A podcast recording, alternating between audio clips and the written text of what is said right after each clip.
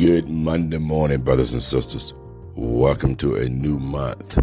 Today is Monday, May 2nd, 2022. Trust you had a glorious weekend. We certainly enjoyed our worship on yesterday, the 10 o'clock service, as well as the 3 o'clock service with our son, Pastor Clarence Brown, House of Rescuers. It celebrated six years. It's organized by the church, organism, organism, if you will. often say organism because it's a growing place. We pray God continue to bless his ministry and they thrive and they move forward, uh, the new church home in the very near future. Today, I want to talk about a subject that really gets wearisome at times, and we lose patience with people at times, and our energy zapped because so much is going on with others, and we feel the need to be a part of helping them. Um, becoming a burden bearer. Dr. Charles Stanley's uh, devotion from May 2nd is taken from Romans 15 1 through 7. Every week, churches are filled with people experiencing a wide range of problems. And as believers, we are to bear one another's burdens. Galatians 6 and 2. This isn't just the job of the pastor. He or she can't possibly know about every need in the congregation.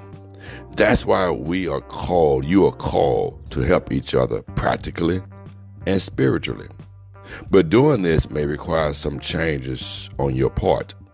So I'm going to give you three A words to contemplate this week. Number one, awareness. If we're not sensitive to what people are facing, how can we pray for them or offer some kind of support? Ask the Spirit to help you tune in to the struggles of others. Number two, acceptance. We are to accept fellow believers as Christ has accepted us. That means being willing to share the burdens of others, no matter who they are. And thirdly, availability. Helping people may not be convenient, but a faith community thrives when we make time to be there for those around us. Now, brothers and sisters, the Lord is ultimately the one who comforts the hurting and helps the weak. But he often does this through his people. Scripture tells us the whole law is fulfilled in one commandment love your neighbor as yourself.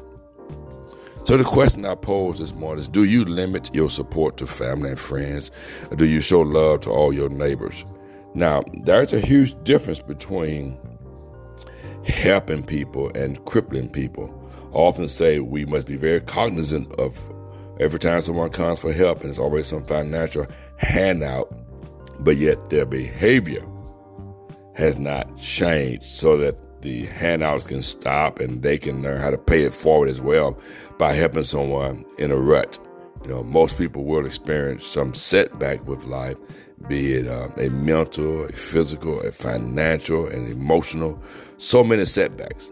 We, we, we must not just assume that bearing each other's burden only implies giving money to people. There are many people just need someone to cry on their shoulder with, to hear their voice, to hear their story, to hear their plight. We must avail ourselves.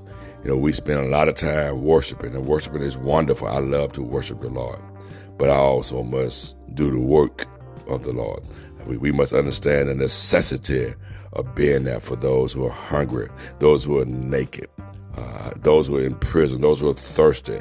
And then, even so, in the church, we must be mindful of those who put on a face or a mask, if you will, but yet they're hurting on the inside, but so afraid to let someone get near them.